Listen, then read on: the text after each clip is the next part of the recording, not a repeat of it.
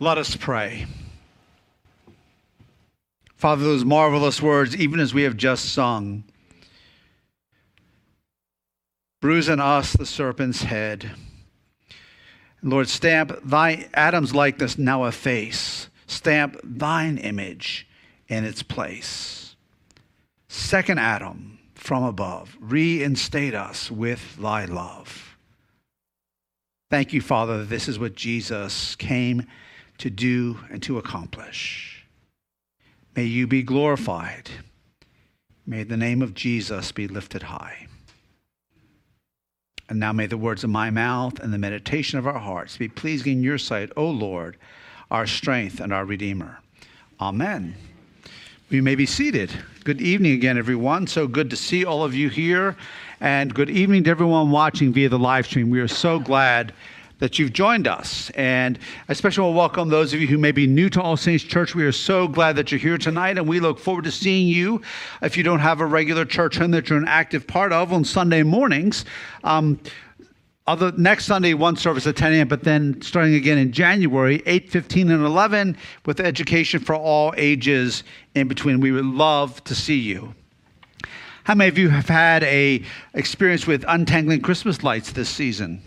Anybody other than me? How many of you know those new the icicle lights have been out now for 15 years or so?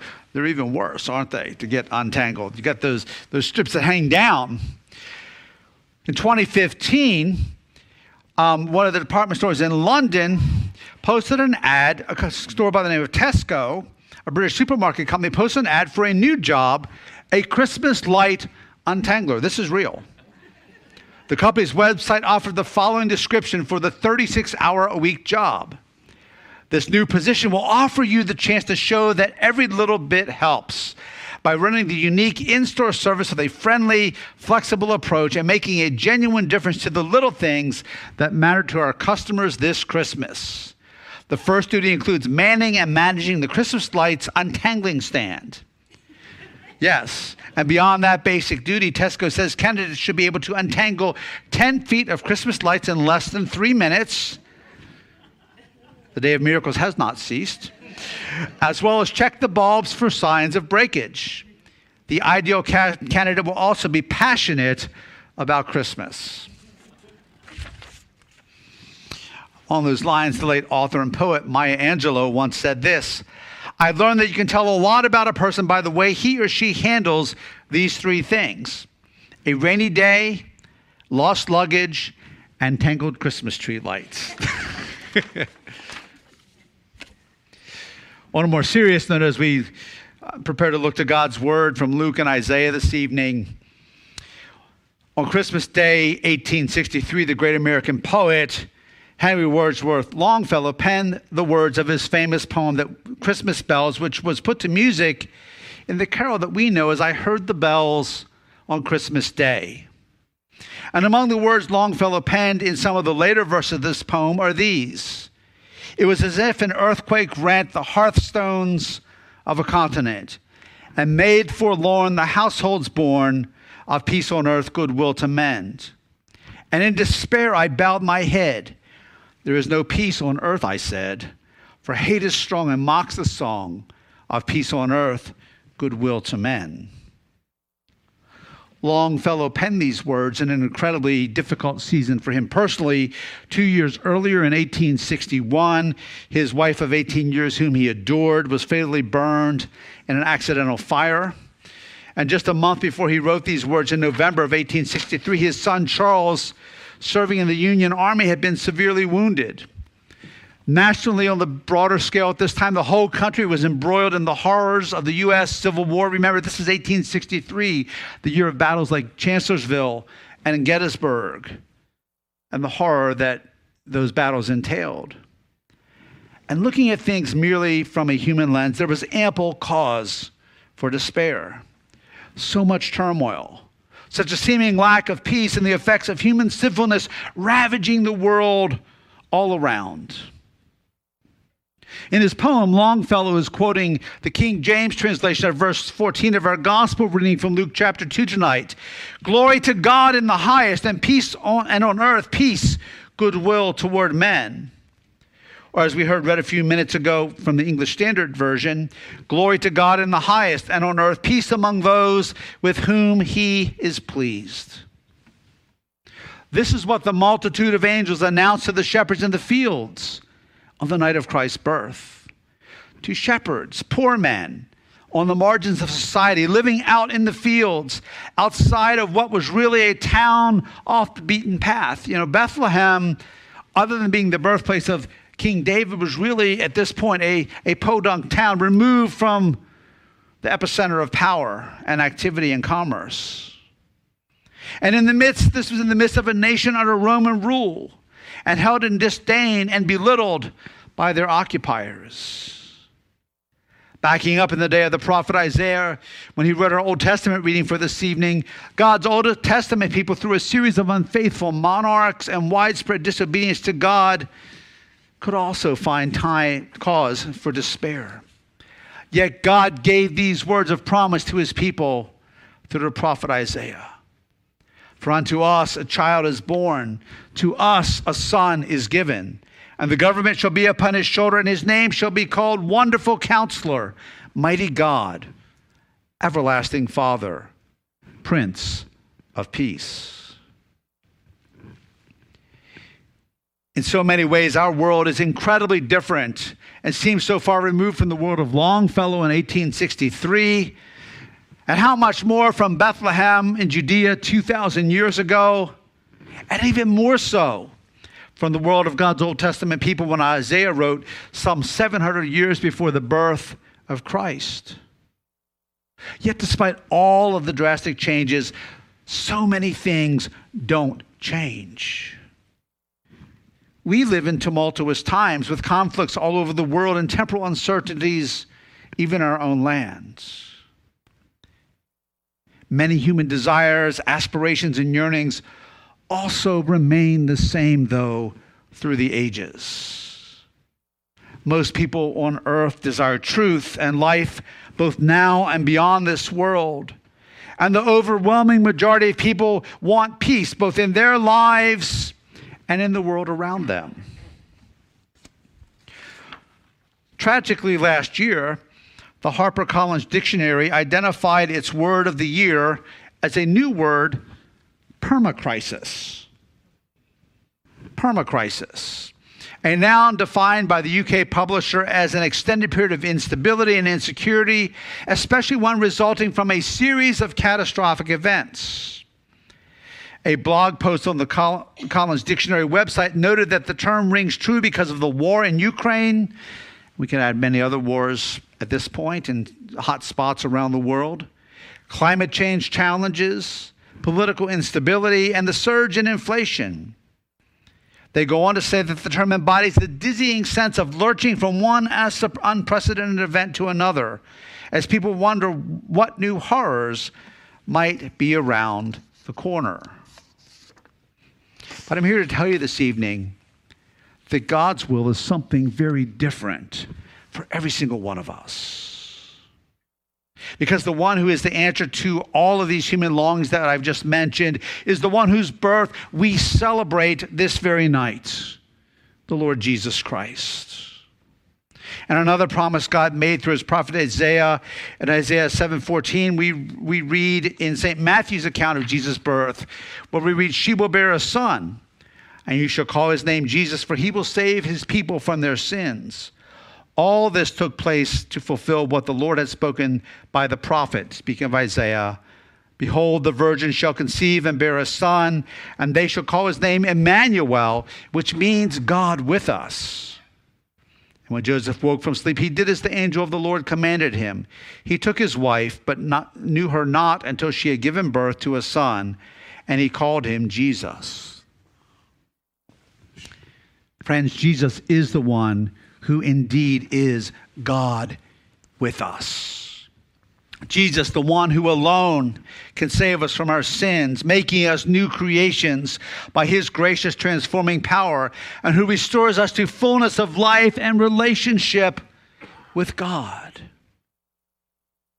Remember what the angels said to the shepherds immediately before they erupted into heavenly praise of the Christ child? What did they say? Fear not, for behold, I bring you good news of great joy that will be for all the people. For unto you is born this day in the city of David a Savior, who is Christ the Lord. Fear not. Peace on earth among those with whom He, meaning God, is pleased. And those with whom God is pleased is not limited to a small or exclusive group. It is available to be a part of to everyone who calls upon the Lord and fully places their trust in Jesus Christ. As the late Pastor Tim Keller once wrote, because of Christmas, look at what God has done to get you to know Him personally. If the Son would come all this way to become a real person to you, don't you think the Holy Spirit will do anything in His power to make Jesus a real person to you in your heart? Christmas is an invitation by God. Look what I've done to come near to you. Now draw, draw near to me. I don't want to be a concept, I want to be a friend. New Testament scholar Joel Green says it this way In Christ's birth, God's mercy has fallen on the world. Let me repeat that. In Christ's birth, God's mercy has fallen on the world. Mercy that every single one of us can know as a reality because He is the Prince of Peace.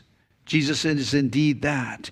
And He can truly be your Prince of Peace. Back on the first Sunday of Advent, I focused on trusting God and not living in fear. Not living in fear of the uncertainties of this world, of death, of the Lord's return. Because Jesus is the Prince of Peace who sets us free from fear as we throw our arms open and our lives open to Him. Friends, this is indeed great news for every one of us here. We can know peace in our lives, which is the absence of enmity both with other people, but also with God, through the one whose birth we celebrate this night. In him we can and are also called by his power to be instruments of God's peace, God's peace to the world around us, to be bearers of his eternal kingdom in this world. We can be agents, if you will, of the Prince of Peace and instruments of his kingdom reign in the world around us.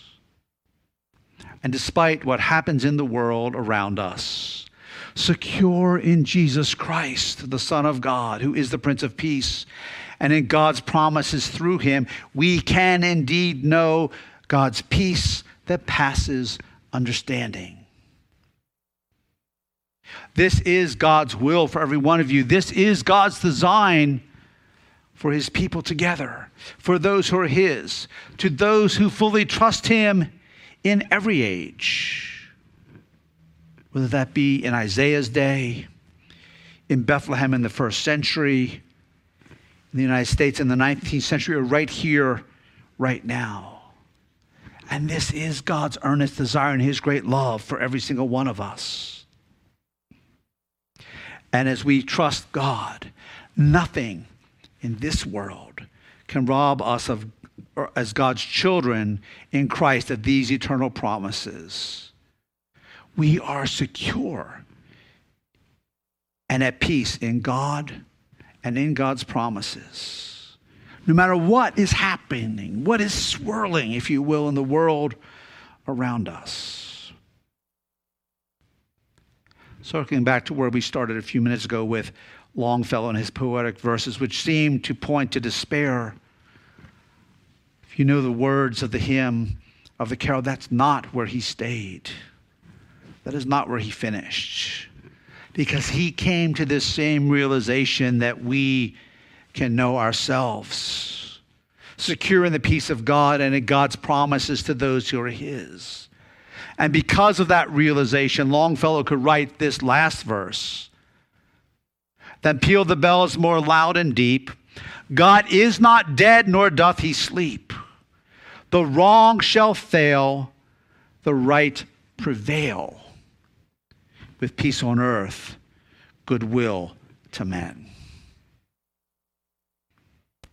Because of God. Because God is accomplishing His will. God is accomplishing His purposes. He is accomplishing the work of His eternal kingdom, even through us in this moment, through Christ, who is our newborn King. Let us pray. Father, on this most holy of nights, we give you great thanks for the incarnation of your Son, the eternal Son of God, Jesus Christ our Lord, born of a virgin, without sin. And we thank you that through Christ you invite us into your peace. Peace that means living relationship with you and the absence of enmity between us and God. Even as we sang, second Adam from above, reinstate us in thy love. And that we can live as instruments of your peace and your kingdom in this world. So, Lord, help us to more fully trust you.